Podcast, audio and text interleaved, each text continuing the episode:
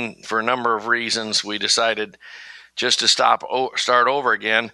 And chapter 3 is called Major Biblical Themes. Normally, when I had done this in the past, um, I had just launched into kind of a survey of, of the Old Testament and showing that the kingdom of God is the major theme in the Old Testament and how it develops and so forth. And I kind of realized that you wouldn't be able to track with that if you weren't uh, aware of some of the major themes of Scripture. Last week, we dealt with um, the idea of plenary inerrancy of Scripture, the idea that the whole Scripture is given by God and it's inerrant. It's a doctrine that uh, all of evangelicalism and all reform people hold, um, but it's a doctrine that not many people, uh, when you question them, know the details and the specifics of. If you think you know that doctrine, I'd encourage you to consider listening to last week's podcast on it, uh, where we went into uh, uh, what that means in a, in a lot more detail than most people normally go into it. It's very important to understand the scripture is inerrant and is historically accurate, but it wasn't necessarily meant to be interpreted literal. That's kind of a modern idea. Uh, the reformers uh, uh, used a, a, a, German word that was uh, that has the same root as literal, but it means literary. And the fact is, the, the scripture is historically accurate. That's important, and it's without error. But uh, it's also important to understand that not all of the scripture is didactic, uh, fact after fact teaching. Much of it is teaching by word image, by by uh, uh, types, by foreshadowings, uh, by all these kind of uh, uh, things. And so um, it's important to inter- interpret scripture in the genre it is. You know, the uh, Song of Solomon, his bride is not his, his bride's neck is not really like a tower. Uh, that's just a simile or metaphor. So um, she would be if you drew a picture of how the bride of Christ is, uh, or the or the bride of Solomon, at least, depending on your interpretation of Song of Songs, is uh, interpreted. It, it should be a most ugly young lady in our day and age. Nobody really likes woolly teeth in modern times. But uh, so uh, that was uh, Roman numeral two, and, and uh, I'm going to move on from there and just get right into today's material. We're looking at the concept of eternal cre- decree. If you remember on chapter two, we, we spent three weeks defining the kingdom of God, and God has a foreordained plan. He is outside and above time and he's outside and above the time space continuum. And he created all things ex nihilo, that is, out of nothing. Uh, the, if, if you are a Darwinist or any other kind of humanist, uh, it's inevitable that you, the philosophical basis of your of your worldview is called materialism, and materialism is the idea that material is eternal if you think about it deeply enough, some in all worldviews, something has to be the ultimate reality, someone or something, and that someone or something has to be eternal. The problem with material being eternal is that the second law of thermodynamics would mean that it would have all broken down into unharnessable forms. Um, so, uh, material, uh, just logically, scientifically, has to have has to have started to exist at a point in time. Uh, the material dimension of the universe cannot be eternal, or it would have ceased to be. So, um, in in Christianity, we believe that our God lives outside and above time. God is a spirit; those who worship Him must worship in spirit and truth. And He um, s- created the time space continuum for a reason, and that reason is it's a part of his eternal decree or his eternal plan. Our God declares the ends from the beginnings, and he has always been working toward the same end as he was working in Genesis 1. When man fell, uh, God did not change his eternal decree or his eternal plan. And his eternal decree and his eternal plan is he's going to take thy kingdom come, thy will be done on earth as it is in heaven. He is going to take the perfect temple sanctuary of heaven, whereby his will is always willingly done. His spirit uh, is ma- perfectly manifest everywhere. There is no need for light because the Lamb of God himself is the light, etc. So uh, he is bringing that perfect Holy of Holies into the earth. And he does it by progressively unfolding his plan to do so and by progressively accomplishing his plan to do so. And so, uh, God's kingdom plan and creation, if you think about it, if you understand the attributes of God, his immutability, that he cannot change, be influenced, etc., uh, his eternal uh, creation plan must be his all ongoing plan. It must be his current plan uh, because it's it's an outside and above time plan, and it's it cannot be affected by the events that happen in the time space continuum. He is in affecting the time space continuum, uh, not the other way around. So let's look at some scriptures that uh, that tell us this. God's attributes, His purpose, His laws, and His ways never change. Now, we wouldn't be able to fit, uh, you know, I have kind of a, a rule with myself that I only put on in terms of the number of scriptures, the, the number I can squeeze into front and back of uh, one page on any particular subject. So if you teach on repentance, there's, you know, 160 verses on repentance in the New Testament, so you can maybe get uh, 70 or 60 of them discussed in a in an outline like this. So, um, from ancient times, uh, God's ways, his attributes, his purpose, his laws, they never change because they're outside and above time. He and his plans and administrations are progressively revealed, but they're also progressively manifest. The earth is being filled with the glory of God as the waters cover the sea, even as we speak today.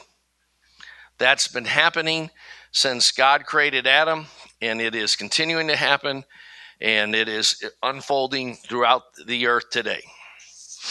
So, if you want to really understand the news, understand that Isaiah 2 says that it'll come about in the last days that the mountain of the house of the Lord will be established as the chief of the mountains, and all peoples will come to it. This is not a post second coming scripture. This is a prophecy of the first coming of Christ. So I, let's get into some specific verses. Isaiah 46, 9 and 10.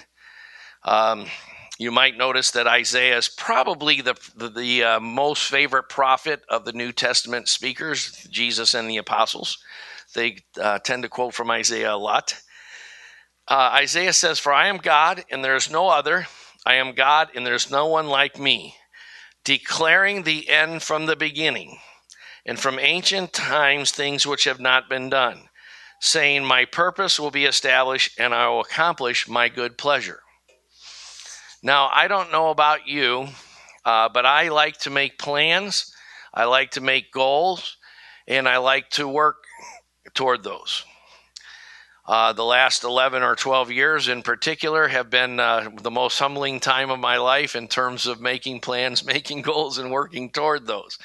But they have proved without a shadow of doubt that I uh, do not declare the end from the beginning.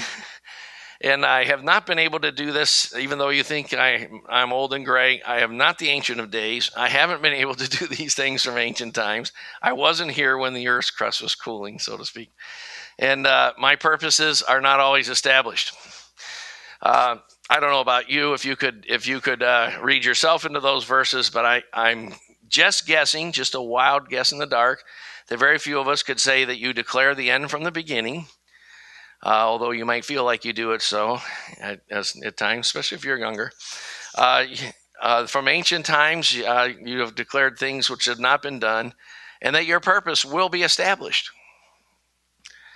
And you'll accomplish all your good pleasure. Now, uh, in in uh, chapter two, we looked at a whole section of that of chapter two was about what is the will of God, and although God uh, foreordains and allows evil, Although he foreordains and allows that we would have to overcome demonic spirits, satanic angels, our own sin nature, the world system, God's good pleasure is to look down from heaven. We're going to look at a scripture in, uh, in, in Genesis 6 about Noah. And when God looks down, he wants to see his good pleasure, which is reconciliation, redemption, salvation, and, and the word soter and all it means deliverance, healing, uh, deliverance from all the effects of the fall and all forms of evil and all demonic power and so forth. That's what salvation means. It's not a theoretical thing done at an altar call primarily, but it's a it's a ongoing experience that sets you free from from all sin and all death. And uh, God's good pleasure, He wants to look down and be pleased with the sons of man. In fact, that's to help you understand the uh, that book that some of you have avoided called Job. In in the book of Job, uh, when the the enemy appears before God, he's wanting to say to God, uh, "There's nobody in the earth that you would be pleased with."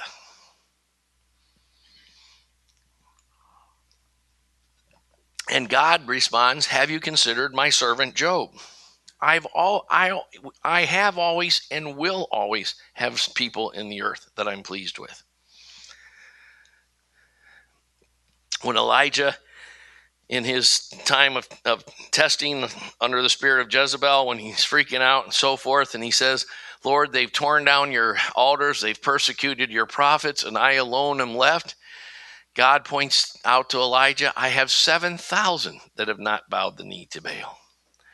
Uh, God always has, even in his own church, people who are really faithful to him. And um, at all times, and people that he can be pleased with. And so when he says, From ancient times, I declare things which have not been done, my purpose will be established, and I'll accomplish all my good pleasure. His pleasure is that he's going to fill the earth with obedient sons and daughters living in uh, in a city within the cities, a nation within the nations, a family kind of community way of life where their first priority is God and his family and they do his good pleasure. When they came to get Jesus cuz uh, his Mary and his disciples and Mary and his her sons sons were doubting and they came to get Jesus because they thought he'd gone out uh, and lost his mind or whatever and gone too far. He said, Who is my mother and brothers? and sisters. It, and he points to the community of believers that he's building, and he puts that community above his own natural family because he says, Whoever hears the word of God and does it is my brother and sister and mother. True, true Christian community, true church is not about having the, the right doctrines merely. That's uh, somewhat foundational. It is foundational, but it's about living it together uh, fully and rightly. So, Job 20. Uh, this is the wicked man's portion from God, even the heritage decreed, decreed, there's that word decreed again, to him by God. Then Job answered and said, I know that you can do all things, and that no purpose of yours can be thwarted. Aren't you glad you're not on the opposite side of God? If you think about it, uh, Satan and his demons are opposite God in purpose and intention, not at all in in um, omnipotence, omniscience, any any of God's divine attributes. Not at all in what's called his incommunicable attributes, the attributes that he alone can have. But Satan's purpose is to thwart God's purpose. And even Job knew that no purpose of God's can be thwarted. It's a fool's errand. Who is that that hides counsel without knowledge? Therefore, I have declared that that which I did not understand, things too wonderful for me, which I did not know. 1 Corinthians 2 7, I'm not putting these in any biblically chronological order. Uh, 1 Corinthians 2 7 says, We speak God's wisdom uh, those who are mature in Christ, Paul is talking about, because he's it's a whole chapter about how the natural mind cannot understand the things of the Spirit of God. Spiritual things are counterintuitive. Without spiritual revelation, you cannot understand spiritual things, and uh, how the the Holy Spirit uh, whom we receive when we are born again in Christ and whom we're empowered with when we're baptized in the Holy Spirit, the Holy Spirit searches all things, even the depths of God. The reason you want a greater and, and, and more comprehensive and, and more regular, uh, more pervasive experience of the Holy Spirit in your life is because the more of the Holy Spirit that's working in your life, no one can say Jesus is Lord, 1 Corinthians 12 3, except by the Holy Spirit. And the Holy Spirit searches all things, even the depths of God. The Holy Spirit stirred up in your life will never allow you to be lukewarm. He will never allow you to be complacent. He will never allow you the deception of thinking that you know a lot about God in the Bible or Christianity.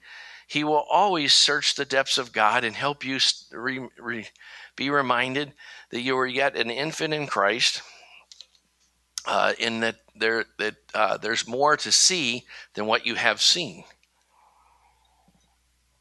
and that's a good thing. So we speak God's wisdom in a mystery. That wisdom which God predestined before the 9:30 Sunday school. I don't think it reads that way. Before you went to college, before you got so smart uh, when you hit puberty and figured everything out and didn't need any more wisdom from anyone. uh, no, that's not what it says. He, it's, it's his predestined plan, his predestined mystery before the ages. Now, a mystery is not that mysterious of a thing, pun intended. Um, a mystery in the Bible is something that is self evidently true, that's obviously true, yet God has uh, destined it to be in such a way that it can only be revealed by the Spirit of Christ or by the Spirit of God revealing Christ to us and through us. The mysteries of God, when by the Holy Spirit you see them, when by in Christ you experience them, uh, when by they become part of, of the warp and woof and fabric of your life, they seem only obvious. Yet someone who hasn't gone through that process is totally unable to see them. This is why Jesus said he spoke in parables that seeing they may not see and hearing they may not hear, then that they their hearts might not understanding lest they turn to God. But then he said, Blessed are your eyes, because yours are the mysteries of the kingdom of God. In Christ, a veil is progressively removed, whereby we see more and more of reality. Christ is the way, better translation than truth would be the reality. I am the way, the reality, and the life. And uh, all it means to progress in God is to progressively have your eyes opened up to the realities that you can be in church, you can hang around Christians, you can even write, read your Bible. As I'm, I didn't get to listen to John's podcast from last week, but I'm sure that he opened this up. Uh, you know, through Christ and community, we the Word is made flesh, and we see and enter the kingdom. Um, but we see things that should have been obvious all along, yet can only be seen in Christ. Psalm 2 7. Uh, if you're not familiar with Psalm 2, Psalm 2 is a dominion psalm. It's a psalm about the king. Uh, Psalms 1 and 2, in a sense, summarize the whole Psalms, and they're the key to understanding the other 148 Psalms. Psalm 2 7, he says, I will surely tell of the decree of the Lord. He said to me, You are a son, today I have begotten you. Now, those of you who are scholars of the Bible will recognize that that exact line is quoted in Hebrews uh, chapter 1. Psalm 148, 5 and 6 says, Let them praise the name of the Lord, for he commanded and they were created. He has also established them forever. He has made a decree which will not pass away. Now, this decree has been true from all creation. So when God did a couple things right after he made Adam and Eve, he made Adam and Eve and he told them to be fruitful, to be multiply, to subdue the earth and rule it. That is to take dominion. Now, uh, they weren't taught because they hadn't been fallen yet. Uh, and God progressively revealed till he manifested it fully in Christ. To, to rule in the Bible sense is servant rulership. The ruler is the lowliest of servants. The king of, of all the universe decided to be born in a, in a manger, a, a, a, uh, structure made for animals. He didn't he wasn't born in a palace. And he didn't assert privileges. He came to serve and set the captives free. So, um, but his decree to be fruitful, to multiply, subdue the earth has never changed. It always was his change. It was given to the first Adam to do that, and since the first Adam and his descendants fell, it was established through the second Adam, our Lord Jesus Christ. And it's not for something by and by in the sky uh, uh, after this life, it's the essence of what we live in this life. Then, after he said, Be fruitful, multiply, subdue the earth, and rule it, something most people never preach on or go to. But the next verses say that he made food. And that's important because food is for celebration of covenant. All covenants begin and are reenacted with food celebrations. Okay, it's not some side peripheral thing that we that we take the communion, we eat of the body and blood of the Lord uh, at our weekly celebration, as the church did for its first 1800. The the modern idea of taking communion only once a month or once a year or something like that was something invented after the Civil War. That's a very most very modern idea, but it's it misses the whole heart of of Christianity because it's the height of our celebration of worship. It's it's the uh, the sitting down at the Last Supper with the Lord Jesus Himself when He took the cup, the, the cup reserved for Elijah, declaring that he was the, the he was the fulfilling of all the prophets had prophesied. All the prophets were uh, were seeking to know the spirit of Christ. First Peter one fourteen or something. Uh, that which within them they were seeking to know and understand what we do know and understand the the uh, celebration of that Christ has come and we declare the Lord's death, his burial, and his resurrection in a, in a covenant rein, reinvisitation or reenactment. Uh, not that he dies again, but that we, uh, we tap into the grace of it again over and over and over.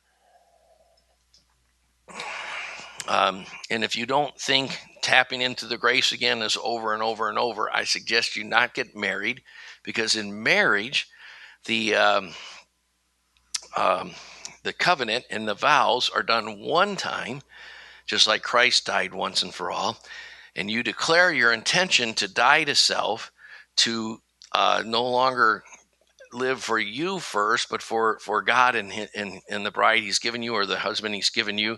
From then on out, dying to self, living for living to them, and you enter have a covenant celebration. That's why the reception is so important, as well as the the biblical vows not vows that you make out of your gushiness, but that, that the church makes out of the scriptures.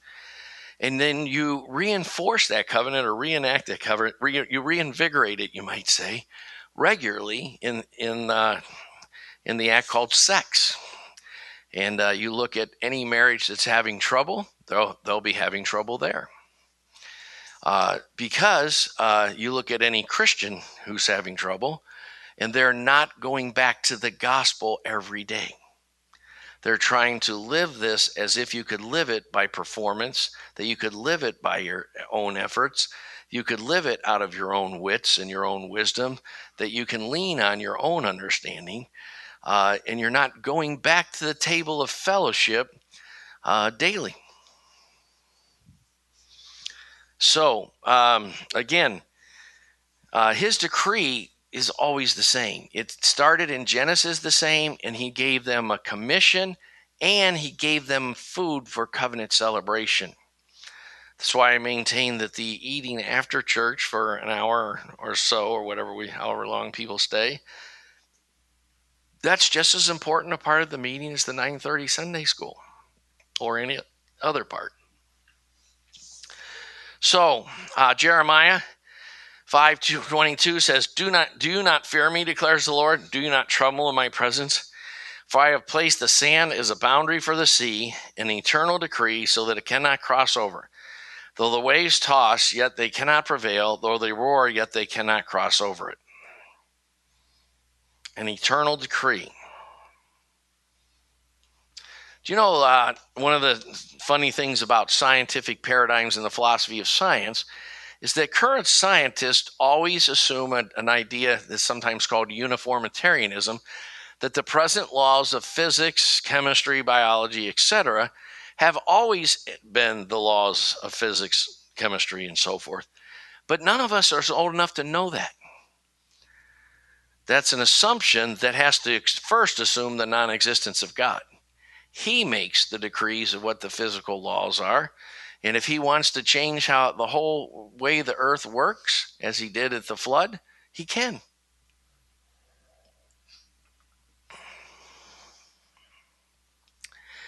Um, Daniel 4 17 and 24 says, This sentence is by decree of the angelic watchers. Is it okay if I turn down the heat for just a little bit? Or I may need, I may need Jason to uh, I'm going to turn it down one degree. Jason, I may need a roller chair because I'm feeling a little queasy here. Um,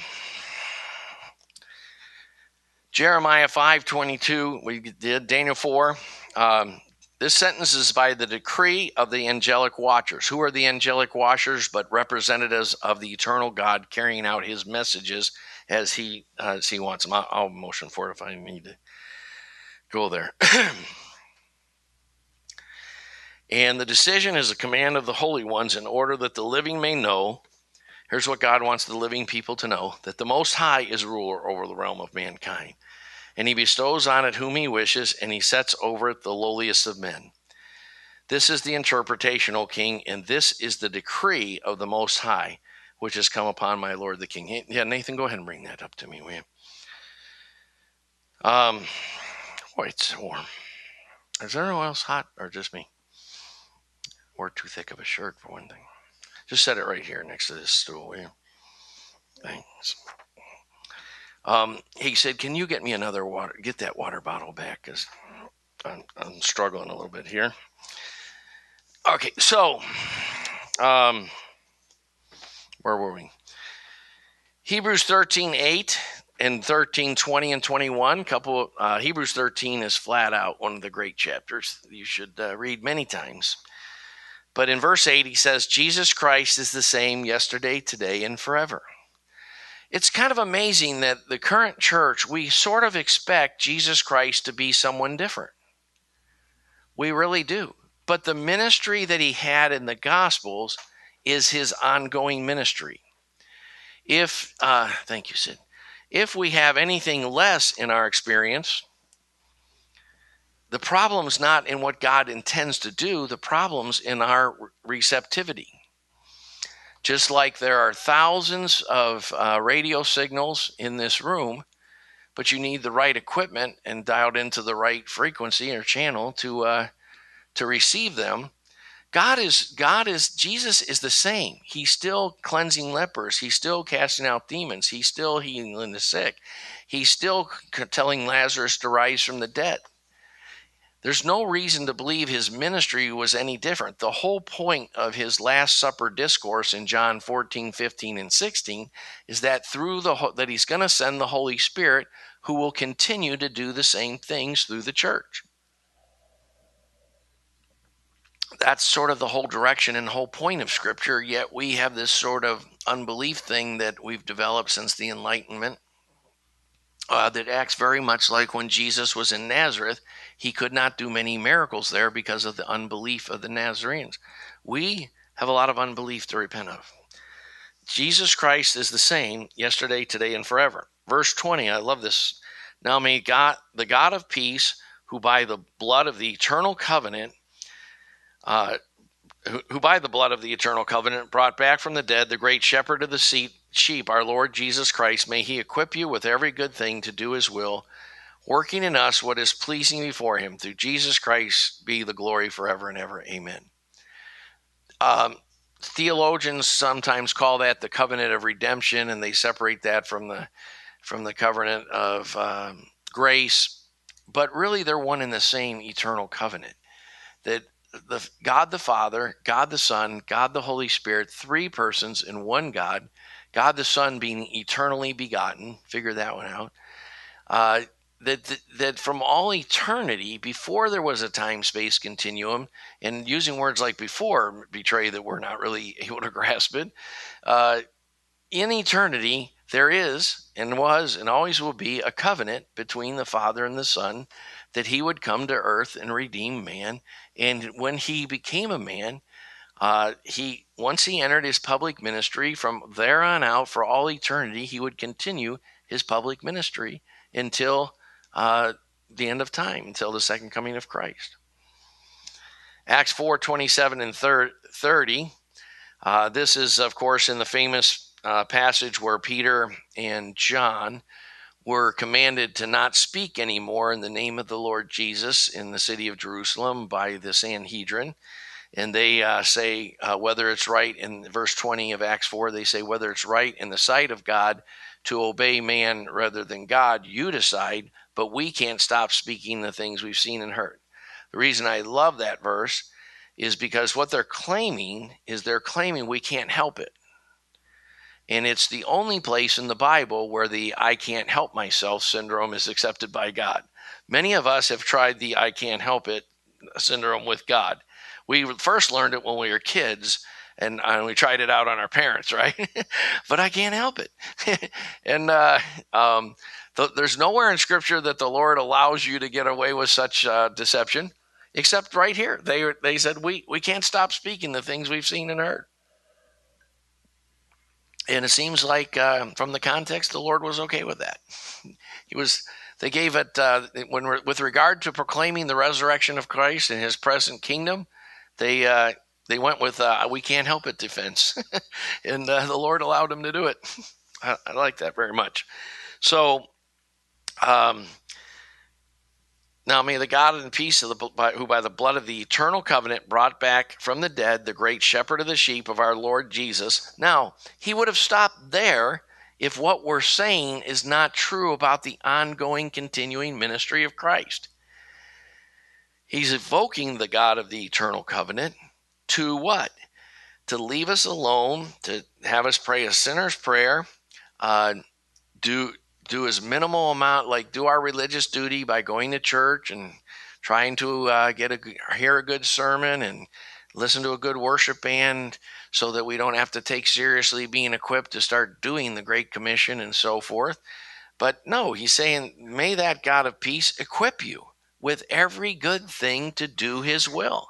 And we've already established his will is, is that you would become an ambassador of reconciliation if it'll help you, maybe you should get a, you know, like we have these Grace Christian Fellowship cards. Maybe put on the back of it your name and your title, Ambassador of Reconciliation. you know, I'm an ambassador from another kingdom. And, uh, you know, when you're an ambassador from another kingdom, you can't just dress any old way. You can't just have any old plans or priorities. You're to re- represent the kingdom you're from.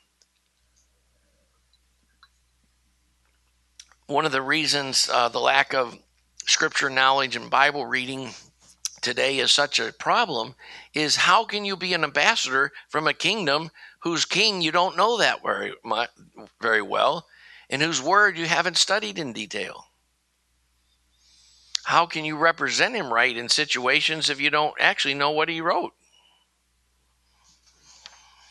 So acts uh, 420 uh, we it started into that one and got sidetracked and went back to acts thir- or hebrews 13 20 um, after after they're threatened i like this. This is right in the middle of the of their great prayer meeting and they say this for truly in this city there were gathered together against your holy servant jesus whom you anointed both herod and pontius pilate along with the gentiles and the people of israel they go on, by the way, to quote Psalm 2 about how the Gentiles have roared, roared and the people are devising a, a vain thing. They're taking their stand together against the Lord and against His Christ, right? So uh, after they uh, after they mention Herod and Pontius Pilate, along with the Gentiles and the people of Israel, all these people are trying to stop the foreordained plan of God. All of those people are opposing him. Uh, but the earth is the Lord's, the fullness of thereof, and even his enemies in the end uh, promote his will.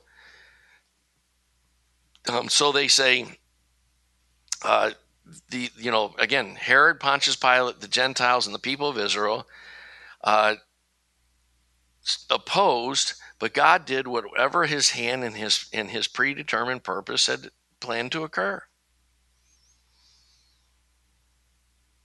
Psalm 22, all the suffering servant passages of Isaiah, etc. God had predetermined that his that his sinless, spotless lamb would die on behalf of the people, be risen, buried, and be risen again.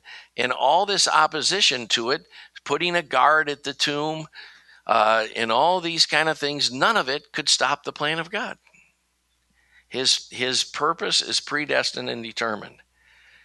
Uh, and now, Lord, take note of your threats and grant your bondservants may uh, speak your word with all confidence. Uh, Ephesians 4, he predestined us to adoption. Flipping over, Numbers 23 19.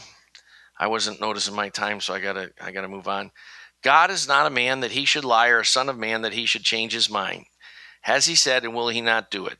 Or has he spoken, and will he not fulfill it? I, I want to get through at least Roman numeral 4, and we can pick up at Roman numeral 5 with another message on a biblical view of history next week, which we may skip since we're, that's the whole point of chapter 15 in this series. But for now, it's very important to see this. In Genesis 6 6, when the Lord was sorry or regretted that he had made man on the earth, and that it was grieved to him. This was not God changing his eternal predestined purpose. This was part of God's foreordained purpose. God is able to to grieve uh, over our sin and so forth, but it's still all part of His larger plan. Um, Exodus 32, 14, after the Lord, uh, after Moses interceded, says the Lord changed his mind about the harm which he said he should do. Now, there's an idea of, uh, called rightly discerning the scriptures that King James says rightly dividing. The problem is is that most people who take a, a, divided view of scripture called dispensationalism never put it back together. So I want to help us discern this correctly. Um, God, when God, it says that God changed his mind or God relented, you have to factor into God has always determined from all time that man would fall. He's allowed that, that there would be the evil people of God. We're going to see two major themes of the scripture is that there's an evil people and then there's a people of God.